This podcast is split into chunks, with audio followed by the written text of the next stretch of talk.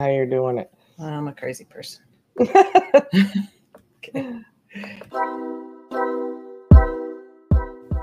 America's medical system needs healing. Free to Care has real solutions. Our mission is to magnify the voice of the patient and physician. We want to take medicine back to its original purpose. Join host Dr. Nikki Johnson for Free to Care, the podcast, for conversations on lowering prices, making prices transparent, personalizing medical care, taking bureaucrats out of the system to bring you more choices for your healthcare dollar. We know that healthcare is personal, not partisan. Join us live Fridays at 8 p.m. Eastern for Free to Care, the podcast. Okie dokie. All right. I love the intro. Love awesome. I just fixed that. That's the new intro. So you get to be here when we Was that debut the voice? very the very new intro. Yes, I did. Wow. and I was was practicing great. my breathing and everything going through. so it's just so I- interesting. I'm totally impressed. I, really All right. All right. So hi everybody. Let's see how many people have tuned in so far. Any we got five people on. Hi everybody. Good. Hey. So everybody's been welcome to this uh, fourth episode of Free to Care, the podcast. Um, I am your host, Dr. Nikki Johnson, and I have guest uh, Dr. Kimberly Corba with me tonight. Um, we'll introduce her in a sec, but tonight um, is the moment that a lot of you have been waiting for. A lot of people have been asking me in the Twitterverse um, and on another podcast that I did with um, the Conscious Conservative Media Network, Miss host Ms. Pinky. Um, we talked about what is it what that we can do to actually lower the cost of healthcare. Well, tonight's episode, we're going to talk about how you've really been told lies about the whole thing. Healthcare itself is unaffordable and expensive. It is a huge market, it's a huge racket, it's a huge production. But the medical care, the actual care you get from seeing a doctor um, and uh, getting your supplies, getting your pharmaceuticals, all of that, everything that goes into that is affordable. So, Dr. Corba here is a family medicine physician who owns and runs a direct primary care practice. Um, welcome to the show tonight, Dr. Thank you for having me. Thank you. Awesome. Thank you so much. I've been so excited about this. There are so many people who actually do not know what direct primary care is. Um, but first, just you know, introduce yourself. Tell everybody you know who you are, what you do for a living, maybe a little bit about your practice, and then how you got affiliated with Free to Care, Okay, sounds and good. a little bit about DPC Action too. Just sort of Oh, give your like you know couple liner about who you are. Okay. Okay. Um, thank you for the wonderful introduction and thanks for giving me the opportunity to be here tonight. Um, so, um, again, my name's Dr. Kimberly Legg Corba. I live in Allentown, Pennsylvania, and um, I've been in practice for 24 years. I'm board certified, uh, family medicine, and I have a very small independent practice here in Allentown. I actually opened uh, opened it in 20, 2003 and literally hung a shingle and just started with zero patients and slowly built up the practice. I took insurance back then and I took insurance for 13 years until uh, 2015 when I saw an amazing talk given by Dr. Josh Umbehr, who is one of the gurus and uh, original uh, pioneers in direct primary care and the whole movement. Um, saw a talk given by him at AFP that inspired me to uh, decide to transition my practice from an insurance based practice to direct primary care. So that transition took place um, through the last quarter of 2015, and we opened uh, the doors as a direct primary care practice in January of 2016. So I'm in my sixth year right now of DPC, and um, basically, um, so I, I'm basically a community doctor. It's uh, I've always been kind of the old time family doctor um, that I grew up with, and a lot of us grew up with, and um, basically all I did was transition the way people were paying for their primary care um, by getting rid of the insurance. uh, if if you're wondering, or if anybody's wondering why I did that, I had a full, very successful practice. Um, pretty much put a bomb in the middle of it when I decided to transition, and it was a risk because I was the first one in this area to do it.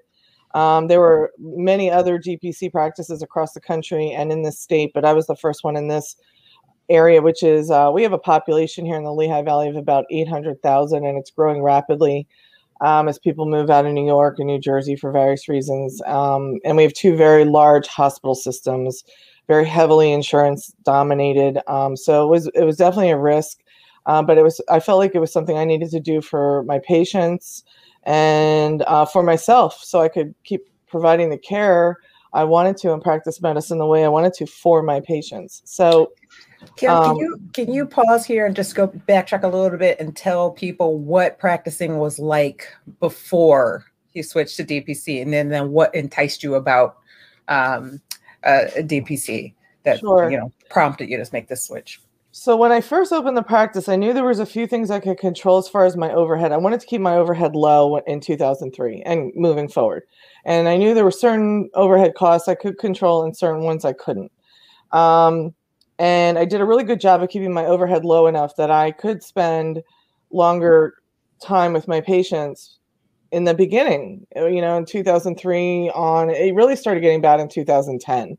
That's when I started feeling the crunch that I couldn't spend the time with my patients and so much administrative stuff, you know, with the advent of the EHR, I had paper charts.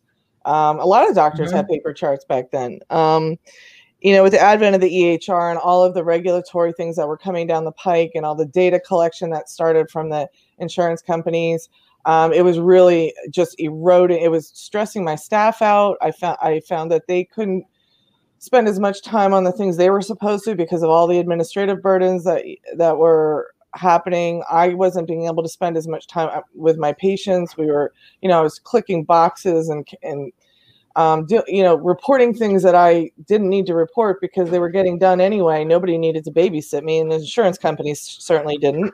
But my my reimbursement was starting to get um, was starting to depend on me following all of these things that the insurance companies were mandating, which was useless activity, and it was yeah. all you know, all to control costs and to make sure their profit margins stayed high. I mean, yeah. So let's let's pause there. Just let everybody know that too. So when you go see a doctor and they're clicking away on the computer as they are talking to you or after they get, get done talking with you, they have to check certain boxes um, in order for your insurance company to, uh, and that includes Medicare, especially, um, and Medicaid. You have to include these, check these boxes, make sure these things are are documented that you actually did. You know you did. Your nurses know you did. Your patient know mm-hmm. you know you did. But they need to know that it was done um, on this day in order for them to actually pay the clinic, the hospital, or the doctor, and or the doctor um, right. for the service that you got that day. So just so you know, that that's what that means. Okay, and it costs your, money to do that. It costs it, money to have somebody. It, and um, being in a small office, I think it was really magnified in my office because I had limited staff, and that was part of me controlling the overhead, so I could bring the best service I could to my patients um, and spend the time with them and my staff was totally stressed out. I was stressed out, and it was almost insulting because I know how to manage a blood pressure and a blood sugar. I don't need to report that my patients, my diabetics, hemoglobin A1C is below eight or 7.5. And if it's not, I'm working on it with the patient. Why? And, and so, like, I still have the reports in my office. I, I've kept them. They're almost 10 years old now. And, you know, they would put you in a tier of reimbursement based on you know, and if I had a whole population of hard to control or non compliant diabetics, my ratings would go down. But I might be yes. working on getting them to be compliant. But in the meantime, my reimbursement went down.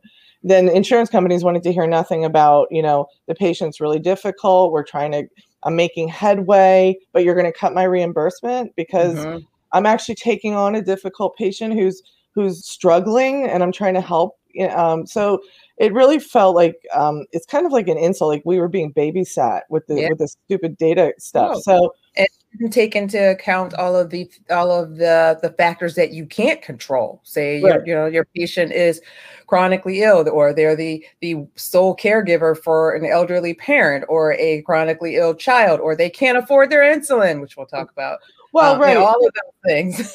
and you you bring up a really good point because if a patient isn't well, in this pandemic's a perfect example everybody's blood sugars and blood pressures went off the charts. Everybody gained, a lot of people gained weight, some people lost weight.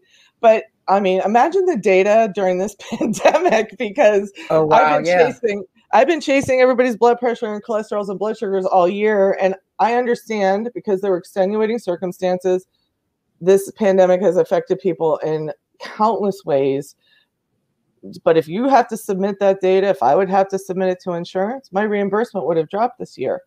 Yep. You can't control what happened outside with the pandemic and how emotionally or physically uh, it had affected people. So ridiculous. I got fed up with it. Um, and even though I was rating really high with the insurance companies and with our local hospital system, who was also collecting data, mm-hmm. um, it just what I just wasn't how I was taught to practice. And um, I it wasn't what my original you know my I went back to my original mission statement in 2003 mm. and I had veered way off. Okay. And I thought now is I got to reel this in or you know I, I have to make a decision. So that's when I decided direct primary care was what I wanted to try. And um, I could have sold my practice for a lot of money to the hospital. Uh, I didn't want to do that. I didn't want to. I didn't want to keep being on the hamster wheel. So anyway, it was a risk, and um, it's obviously I'm here six years later, so it's Yay. working.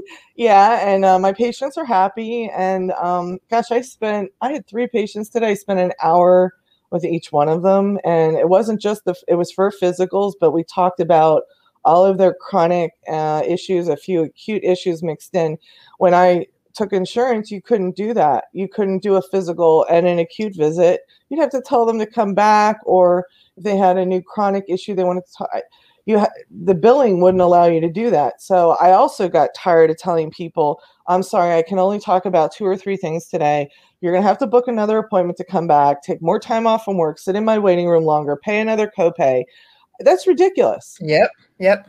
So yes yeah, that's that that is the key. A lot of and a lot of people don't understand that and they will blame the doctor that oh, they didn't want to talk about my this this and this this thing that was really bothering me even though I was there for a physical. Well, that's why. Or, you know, you call in and the doctor tells you they need you to come in. Well, it's they they have to document these certain things in order for you to get you know your insurance will pay for this. Right. otherwise you're getting a big fat bill bill too. You don't think about that. Um, but on mm-hmm. the other end got to pay the bills to keep the doors open. Gotta gotta well, pay right. the people who work there too. And then well you know suppose they come in with five problems and you can only talk about two or three. How do you know which one you know it could be chest pain shortness of breath numbness in the feet urinary tract infection um, sore throat you have to decide which ones are most important and pray that the other ones aren't leading to something else before they yes. come back and see you again. I mean, it, it's just ridiculous. So, for the amount of money people are paying, including my family, for health insurance, um, people wouldn't pay this much for their car insurance or their homeowners if they were getting yeah. this kind of service, right? Yep. And so, you would you would have the option to switch right you if you weren't That's happy right. or satisfied with that insurance because they weren't giving you what you you thought you were paying for you just just go and switch you get online and compare rates and you yep. pick another one and yep. and take your money and go elsewhere and transparency yes mm-hmm. so that's yep. the other thing direct primary care i love being we are 100% transparent about our pricing um, I dispense medications, generic medications out of my office, like my family doctor did when I was little. We would go in, have our sore throat, walk out with our little white envelope with our amoxicillin in it. And, um, you know, so I can dispense any generics through a wholesaler, and we transparently market up a small percentage to cover bottles and label, labels because we dispense in the office. And um, pay, even if patients have low copays for their, most of my patients have insurance, some don't. Um, but even if they have a low copay for their medications, just the conven they'll they'll just take it from the office because it's just so convenient. And um, and when they see the price difference between, and I can pull up some of my prices. I mean, uh, 90 days of generic um, amlodipine is like less than two dollars. All right. Yeah. So you guys, that's a blood pressure medication. Right. right there. Sorry. Yeah. Yeah. Mm-hmm. and it's a common one used in black people. Right. so for a lot of my right. peeps, my peeps watching this. Yeah. Um, yeah, that's how much it costs, but that's not how much you're paying at the pharmacy. Nope, nope, nope, nope. And metformin with, with is, your insurance, but it, that's what I'm saying. Okay. Right, with your mm-hmm. insurance. Yeah. And so where's the markup happening and who's keeping that money for what you're paying for your insurance? That's it's like the biggest uh, heist in history. I, I really believe that. Yeah. All right. So, okay.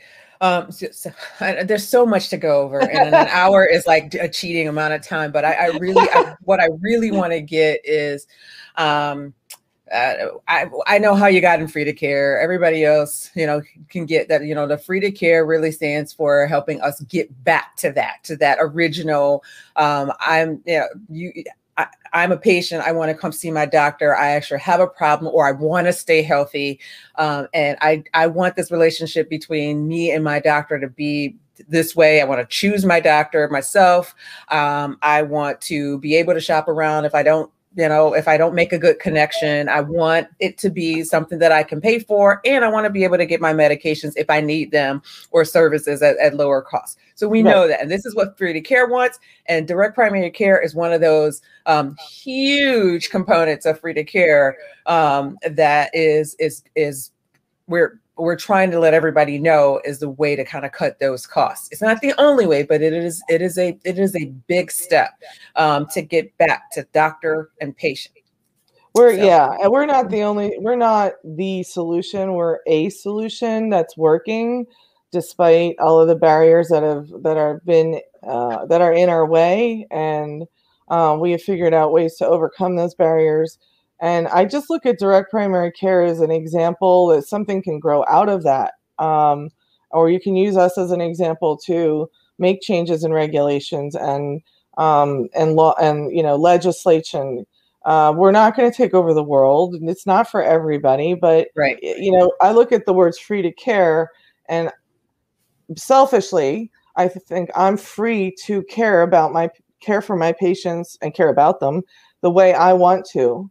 Um, yeah. And on the patient side, because this is all for the patients, uh, it doesn't matter if the it doesn't matter what I think if the patients aren't happy and aren't getting Correct. the care what that they need. It's all about the patients. So if a patient looks at free to care, I, I look at it as they have the freedom to decide what care they get. Correct. More and choices. I, yeah. Right. No, okay, so let's go now while we're on the patient. So, so the viewers who are watching are predominantly not physicians. They they are people who who want to want to know how we can lower this, how we can how I can pay less going to the doctor, how I can get the services that I need. Um, and what can you tell them about like just what you can go with your specific practice or just kind of in general about direct primary care that that um how it would be like what is what does it work like how is there a monthly fee? Do i pay like a membership fee? Is it like you know going to the gym or is it verizon? Um oh what, what is it like? So um, we like to say you can binge on your healthcare and it's like the netflix model or costco membership. Mm-hmm. um, basically you pay and and most doctors charge a monthly fee a member medical service fee um, some will do it quarterly, some do it annually. And I'll, I'll, explain the difference between us and concierge care okay. in a second. Yes. There is yes. a difference. Yeah. Um, we consider ourselves more of concierge care for the masses without, but we don't take insurance. And concierge takes insurance. And again, I'll explain that in a second. But most of us do a monthly membership fee that's less than your cell phone bill. Um, it can range, you know, from anywhere generally like twenty dollars a month for kids up to hundred dollars a month for some of our seniors. May, mostly it's age based, um, and basically that's you never bring any money to the office. There's no copays. Um, you get same day, next day appointments for acute visits. We do a lot of telemedicine. So on a side note, when COVID happened, our our ability to shift to telemedicine was seamless. Um, we didn't have to worry about the reimbursement or what CMS was saying for Medicare and Medicare reimbursement, which hung up the doctors and hung up the patients too during the the first four weeks of COVID. We were already, you know, we just switched right to telemedicine. Um, so you can have, I could see a patient every day in my office, and there's no extra charge. I can see them once every six months. I could see them once a month. I could, I could, you know, it, there's no limit on the the visits and. Um, most of our visits, most of us book half hour visits because we have a smaller patient panel. Um, so we can we can give that time to our patients. Um, I do one hour physicals and one hour pap smears. If a patient has five issues they want to discuss, I'll, my front desk knows to book me an hour. Nobody's ever waiting in the waiting room. Um, and um, so, and telemedicine is free too. There's no charge for. I just was actually texting a patient before we started this podcast. They're away on vacation and their daughter got hives. So I just sent in some medication to the pharmacy for her. They're away and uh, they didn't want to go to urgent care. So I just saved them $300 from going to urgent care. Um, that's incredible. That, that's incredible. Yeah. That's what most people would do. Or, you know, if you live in a big city, there's a CVS um, minute clinic, minute clinic on every corner. That is a minute.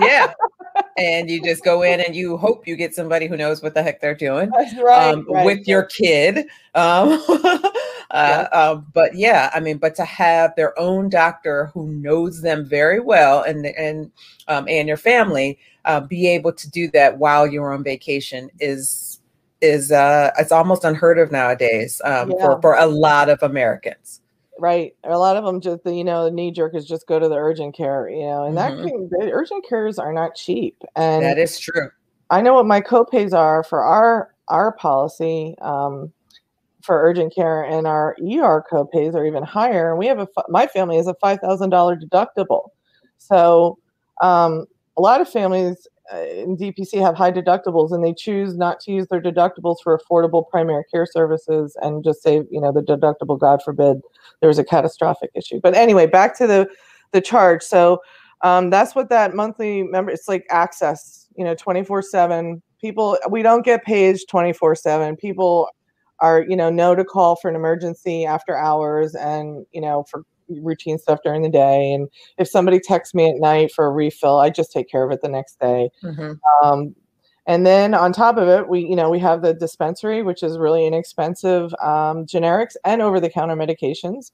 I use the third largest wholesaler in the country that also supplies CVS and all the major phar- um, pharmacy chains. So I can get even the same over-the-counter medications that you see when you walk into Rite Aid um, at wholesale. And then I also draw labs um, at uh, client bill prices. So like a CBC is five dollars um, which is cheaper. Yeah, that's, that's, your blood count, guys. So, oh, if, yeah. you know, when you're going and you're just getting a basic blood count, uh, say you feel like you're anemic, or it's just that kind of a routine, just checking on your annual check, your kid's annual check. Um, that's that's what that is. Five dollars. Yeah. Five dollars. Um, we charge we charge a five dollar draw fee, but um, like yeah, uh, well vitamin vitamin D is a hot thing. The insurances don't like to pay for vitamin D, even though you know now with COVID we know vitamin D is so important. Um, I mean, my husband had a vitamin D drawn a few years ago, and we got billed like two hundred dollars for it because we hadn't met our deductible. I can draw vitamin D for seventeen dollars in my office. Wow. Um, so that's on the higher end, but like hemoglobin A1Cs, they're about five dollars and ninety six cents, and that's for diabetics who check their blood sugar every three months. Mm-hmm. Um, the other thing we do is we've negotiated um, like client bill wholesale, uh, wholesale deeply discounted imaging prices at our local imaging facility. Um, it's an independent freestanding, and um, I can get a CAT scan for three hundred dollars, an MRI for four four fifty, a chest X ray for forty dollars. An ultrasound of the thyroid for $175 and luckily our local one of our local hospital systems also is doing a great job. And we'll talk about the transparent pricing that the hospitals are supposed to be posting that i know free to care is all yes. over this right now. Yeah. Um, we have one hospital system that there's they they finally got caught up but their prices are a lot higher than the other and so I will comparison shop with my patients while they're in the room on the computer if they want to cash pay, even when they have insurance. Um, and, uh, you know, it's taken one hospital was ahead of the ball, uh, ahead of the game, and had their transparent pricing posted before it was mandated. The other one has been a little bit slow, has caught up, and their prices are not as good as it's interesting because Yeah. they're right next to each other, and you think they would compete with their prices, but Yeah. Yep. So Yeah, so that's interesting too. We've actually had a bill in Ohio for a few years now, uh, before um, b- before President Trump um, had a tr- price transparency rule um, uh, through HHS. Ohio lawmakers actually created a law that demanded transparency, and so we have it actually on the books. But the Ohio Hospital Association um, and the Ohio State Medical Association are fighting against the bill. Now, the, the Medical Association does have some legitimate reasons. There are some um, some stipulations in the bill that are are, are going to make things a little bit tougher for inde- independent practices to actually do this in a way, um, you know, that that doesn't overburden them. Um, so that's what they're specifically fighting for. But the hospital systems themselves, they have all of the personnel that they need to be able to Yeah. do this. There's Yeah, they have their- absolutely no way um, it's overburdensome um, for huge hospital systems that are buying up community hospitals and independent practice one after another. Um, they can't, you know, print a list of how Well, much things cost, and we know- know why doing it. their their billing their billing structure is so convoluted and so complicated. You can't tell me that they can't spend some um, time and resources on posting transparent prices. They put Yes. a lot of work into making it complicated in other ways. yes. Uh, that they they Yes. we all know that they um, that they can do this. And Yes. uh, and so the the simple and the and the, the thing that makes us so um it- it terribly frustrating for everybody for one the things that uh that bring in the the biggest revenue to hospitals or health systems are procedures Mhm. so anything that you you go and get your colonoscopy um you go and have a surgical procedure um, you get sedated for you go and have an MRI or any kind of imaging, those things um they, they can quote you a price on that pretty easily. I mean, and they, they would know what it is based on what your insurance has Right. negotiated, you know, with the hospital. They can tell you that ahead of time. And so a lot of pa- a lot of patients don't know that they can call and actually ask for that ahead of Mhm. time mhm. um, or choose to go, you know, elsewhere to have it have it done. But yeah, Right. are you going to get the runaround right now? Absolutely, you're going to get people to.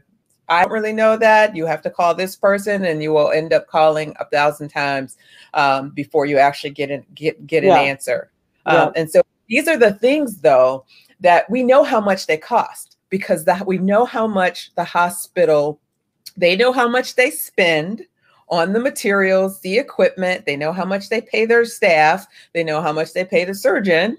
Um, and they know the average times they spend in the OR for this for a particular procedure. So they can give you this information. This is not a huge, this is not, this is, this is, this is information that the hospital is collecting already anyway. Mm, That's right. Um, so so it isn't it Well, is not so as difficult as they're making it. and if they can come up with the cash price, they obviously know what their cost is to do the procedure. Absolutely. And they're still Yep. making a profit off the cash Yep. price. Yes. Um, so I need a colonoscopy um, soon, and I'm due. And um, we haven't met our de- we haven't even touched our deductible this year. It's five thousand dollars, and I was told how much. It's like twenty five hundred if we do it through the insurance is going to go towards our deductible. Well, I can pay eleven hundred dollars cash and go, and and so I'm going to pay the eleven hundred dollars. Why? Why would I what? Just to try and hit my deductible? I'd rather roll the dice, and if God forbid we have a catastrophic issue, then we hit the deductible.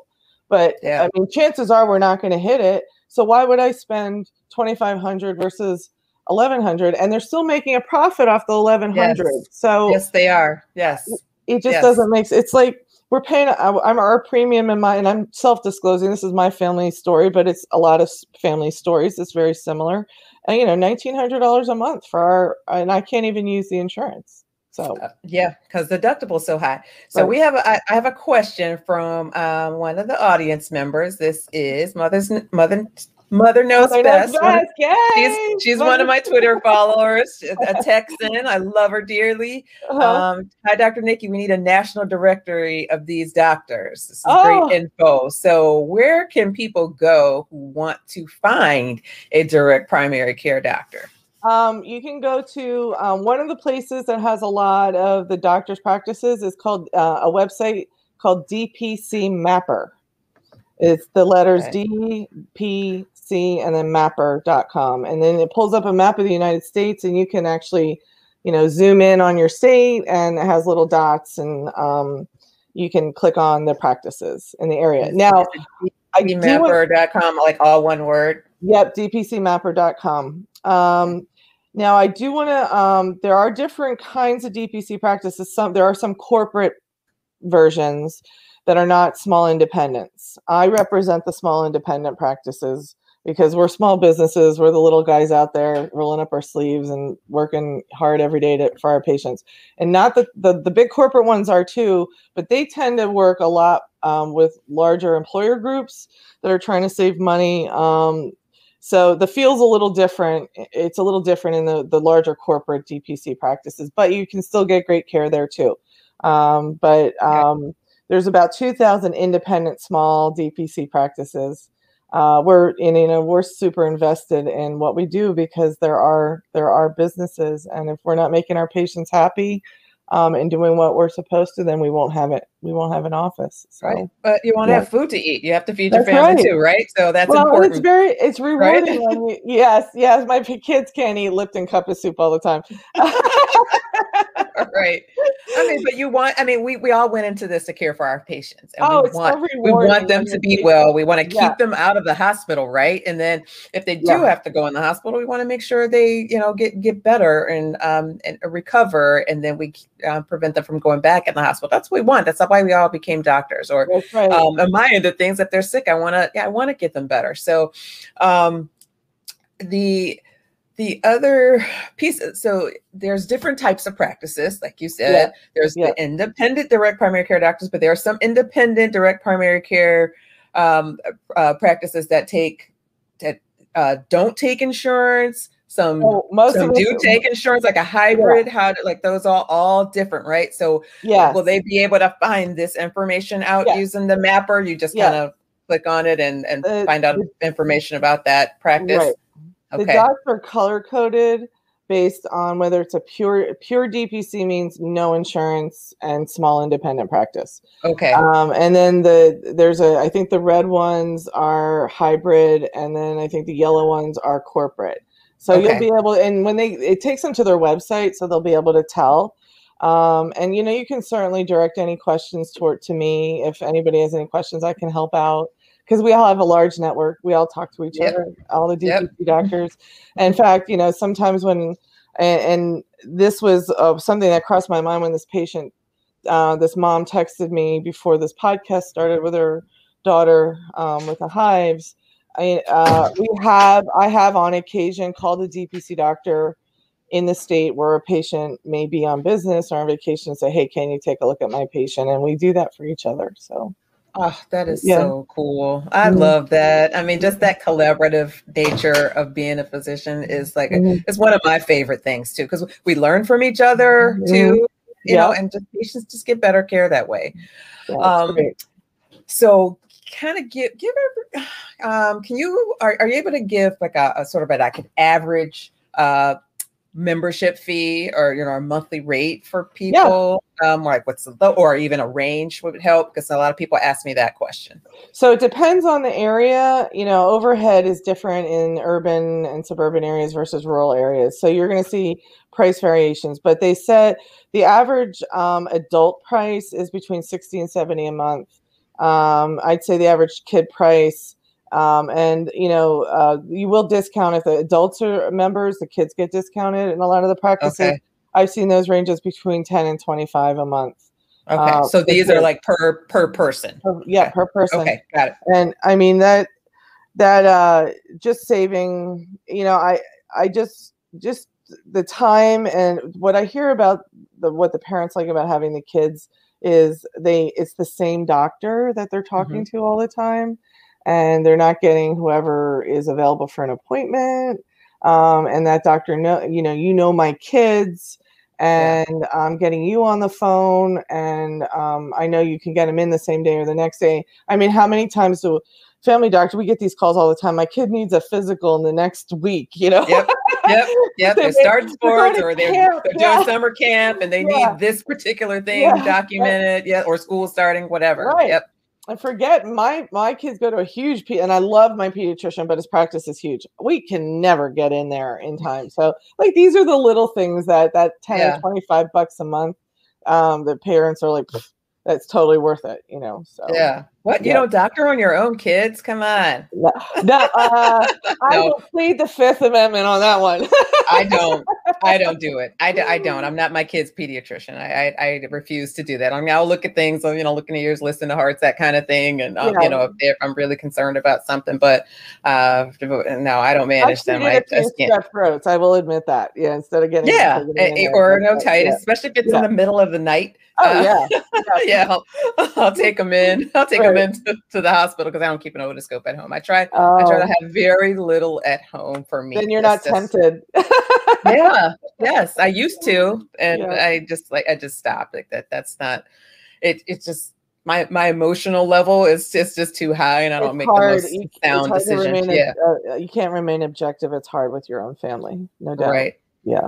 Right. Okay. So one other question, a lot of people. So so you're a, a, primary care doctor. So you're family family physician. You know, there's some internal medicine doctors who do this as well. Pediatrics yep. who do this type of a practice. What about the specialists? What about the surgeon? So if somebody wants a practice like this, are that are those well, available? Keith Smith, a surgery center mm-hmm. in Oklahoma, is probably without you know he's not direct primary care but mm-hmm. he's as close to our philosophy as they get. Uh, yes, uh, and he he he's, he's yeah. one I'm going to be. Uh, I'm putting a request out, Keith, Dr. Smith. Um, I'm going to need you to come on and talk to me and talk to everybody about Surgery Center of Oklahoma. So his uh, story is amazing. Um, yes.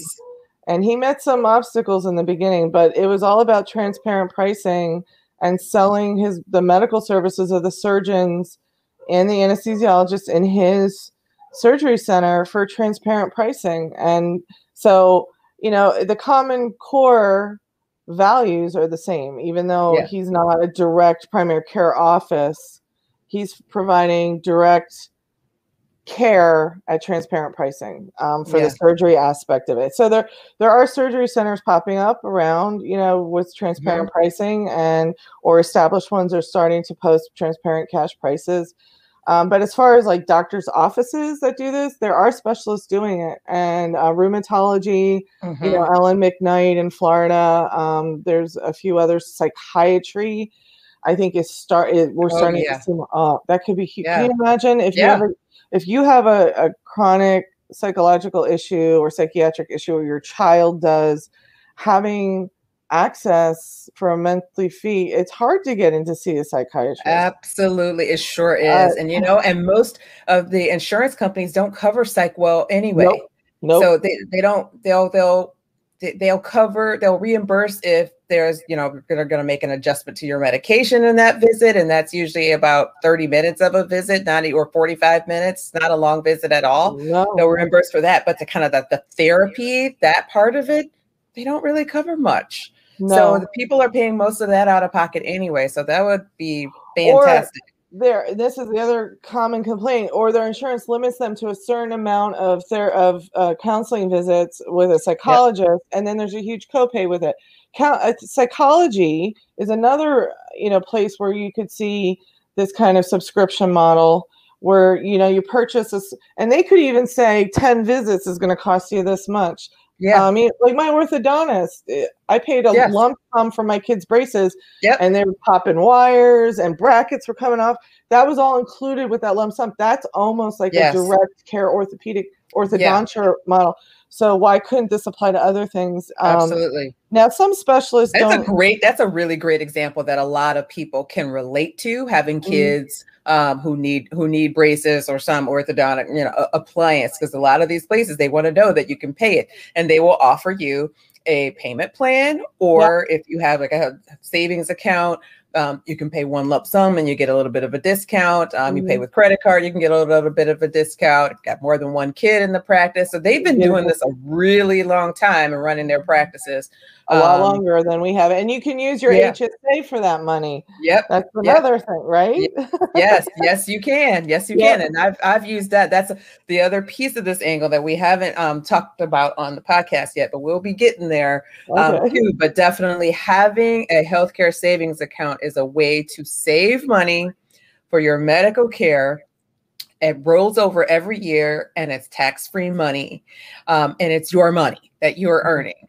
Um, if you are currently the way it's set up, if you are employed and your insurance is um, sponsored by your employer, you you get a high deductible health plan and you can associate that with a a, a bank that then takes uh, whatever amount of money that you decide you want to spend up to a maximum per year um, plus whatever your empl- your employer a percentage that your employer contributes. And then that money you can keep and it rolls over from year to year and you can use that and pay lump sum for um, for your medical care. And if if you lose that employer sponsored insurance you still have that money saved up but you'd have to get another um, employer that would sponsor you the way it is now. You can't just go and say, "Hey, I want an HSA and I want to start putting my money um, into a healthcare savings account."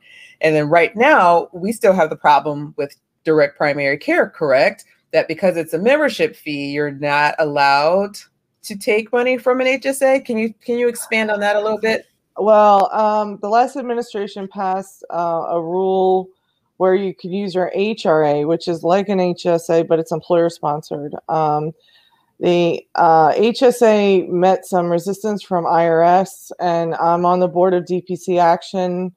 So for three years, we went back and forth to DC over 20 times.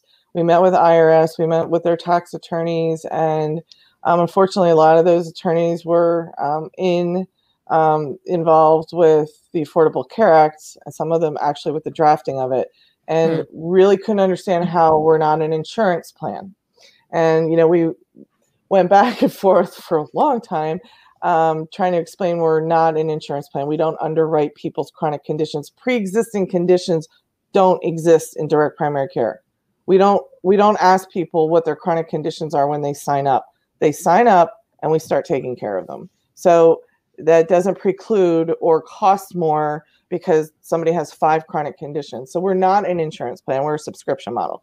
Anyway, the um, last administration had passed an executive order asking the IRS to clarify that HSAs, health savings accounts, could pay for a direct primary care medical service fees. And we almost got across the finish line, um, but not quite. We um, we definitely have the attention of um, you know the, the country and um, the industry because we are it is succeeding and patients are happy and it's an affordable way to get good primary care. So hopefully you know um, right now things are quiet um, you know we're going to pick up that ball and start running with it again. So we now do we have patients paying with their hsas yes Yeah. um, we tell them Mhm. to talk to their accountant and their lawyers about it and um, you know it, it's really their decision we just make sure we tell them we can't advise for or against it that they have to talk to their professionals about it Okay. All right, that's a bunch. Let me just make sure there are no more questions. I mean, because we could talk about. I mean, I could talk about this forever with you, because I, I just I'm just so excited about this and um about DPC period, um and what's you. you know seeing the growth of it across the country. Um, it just is like it's just an amazing way to get care, and it just is inspirational to see doctors like you actually being doctors and enjoying it again you. and you know um, enjoying that what we went to medical school for to actually really care for people and interact with people in that this intimate way and really kind of and really help them prevent disease and um and it, we, we know that primary care is is key to helping Yeah. people to not only um, prevent illness I mean, stay out of the hospital, but also to kind of to keep them going and sustain their health, and then then connect them to other specialties that they need. Um, yes. So you're you're really the gatekeepers of medicine, um, and uh, and to be able to do it this way and to give people what they need at such an affordable way, in such an affordable way, um, and uh, a, a, way that just makes it so much more convenient for people. It's just it's great. It's so it's, it's so exciting for me to share. This has been one episode that I've just been so ecstatic, uh, you know, about showing um, people. Um, so everybody out there listening, spread the word, please. Let people know what this is about. Mother knows best. As she found one in her town, she used the mapper. So hey, excited. The, so yay! center of the universe. We all know that. yeah. yeah. Right. So anything else you want to tell us? I mean, you know, a, a, good story, a success story, or something that you want to well, share, like maybe from this week, last week, whatever, even through the, the pandemic, yeah. something that just kind of gives people some hope um, that yeah. medicine and medical care is affordable. I think uh, the pandemic, you know, I kind of hunkered down um, and just focused on keeping my patients out of the hospital during this pandemic, not just mm-hmm. from COVID but from other chronic conditions going awry because we all had we all saw that happen.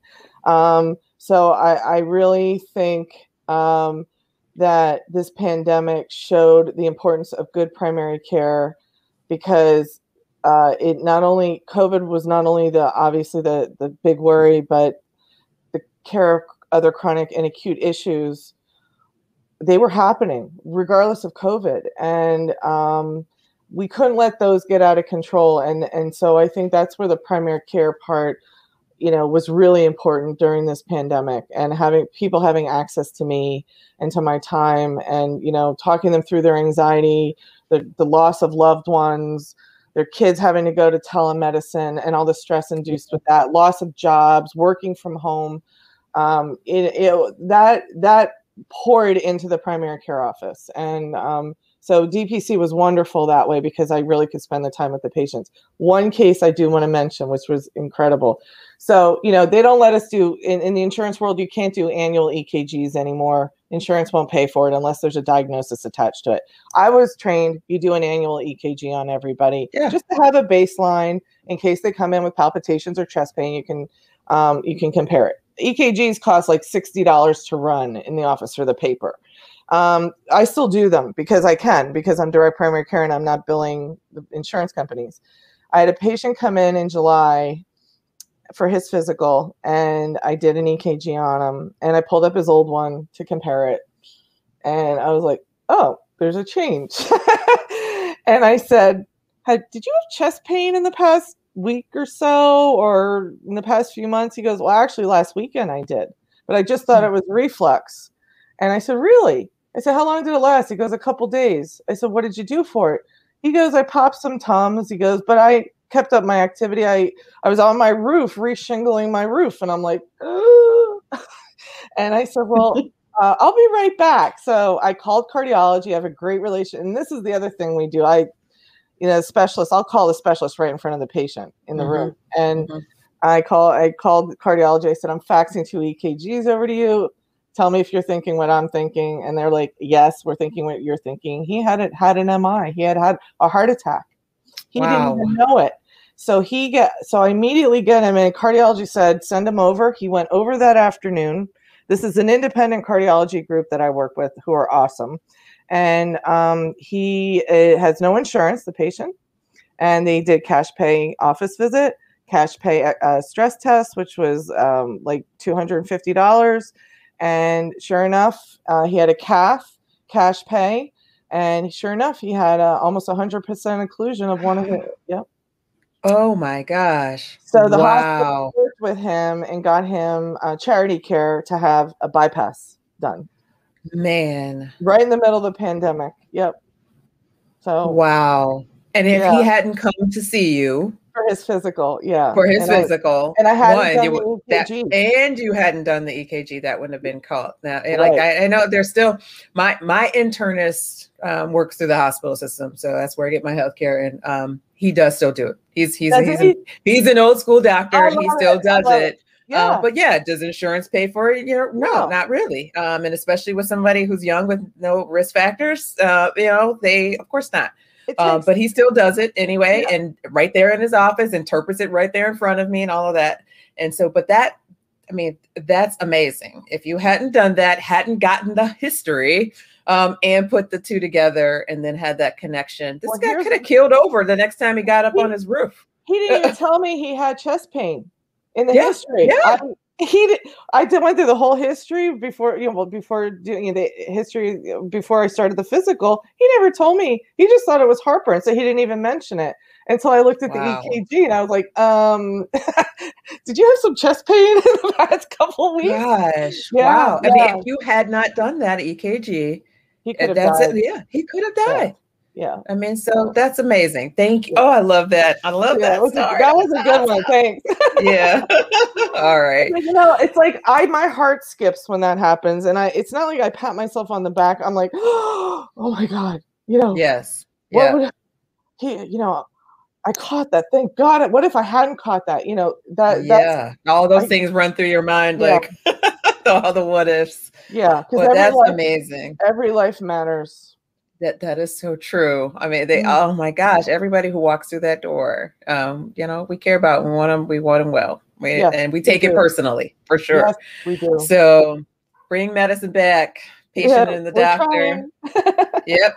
It's like we always say here on Free to Care the podcast medicine is personal, it is not partisan. These are Yeah. solutions that cross the political lines. Um, this is not something that. Um, uh, that uh, Democrats fight for and Republicans don't, or vice versa. Um, but it is a way to get back um, your healthcare choices and your healthcare freedom, and Mhm. for doctors to have their their their freedom to practice again. So, Dr. Corba, thank you so much, Kim, for Oh, coming on. thanks for having uh, me. and blessing me with your presence. I love it. I Oh. know you just get get to go connect with their family and the dogs and the cats and Yeah, you can everything. Probably hear them barking in the your background. time We're very after your upset busy on day. yes. And Nikki, I haven't seen you in a while since we were in, I, guess. DC, what, like two and a half, three years ago. So you look Yeah. great. I'm glad you're Uh, well. I'm glad you're well. And thank you for having me on. You too. Good night. You too. Kisses and hugs. okay. Bye. Thank you. Bye. Bye bye. All right, guys, just closing up a little bit. Thank you so much for tuning in. This is one of my favorite um, episodes so far, and um, I've just the more of this is to come. Uh, all of the ways that we can talk about to get you um, lower cost healthcare next uh, week. Um, we will be doing, I believe it's next week. I'm losing my, my but I think it is. Yeah, on the 18th Friday at 8 p.m., we're going to be talking about the pharmacy benefit managers and how to get lower costs of your medications, your supplies. We're going to be like really reining in on the big health cartel. Um, so we want, um, I want you guys all to join me, share this podcast, share it from YouTube, share it from Libre TV. Uh, .co um, just spread the word, spread all the information out there. Go find yourself a direct primary care doctor or surgeon or specialist um, in this in the, your local city using that dpcmapper.com that's there. Um, also, uh, check out uh, Saul G tomorrow on LibreTV.co. He is going to be doing um, uh, his uh, comic kamikaze show about um, uh, hopefully we're going to be talking about the new the new Loki uh, show tomorrow at 7 p.m. And Corey, we're not sure if we're going to get a live corrected felon or not, but God bless you and um, safe travels and you and your wife dealing with your tragedies there. Um, but yeah, I'll be back next week and all the LibreTV.co family uh, wishes you a good night and a wonderful weekend. And uh, check us out, free to care.org.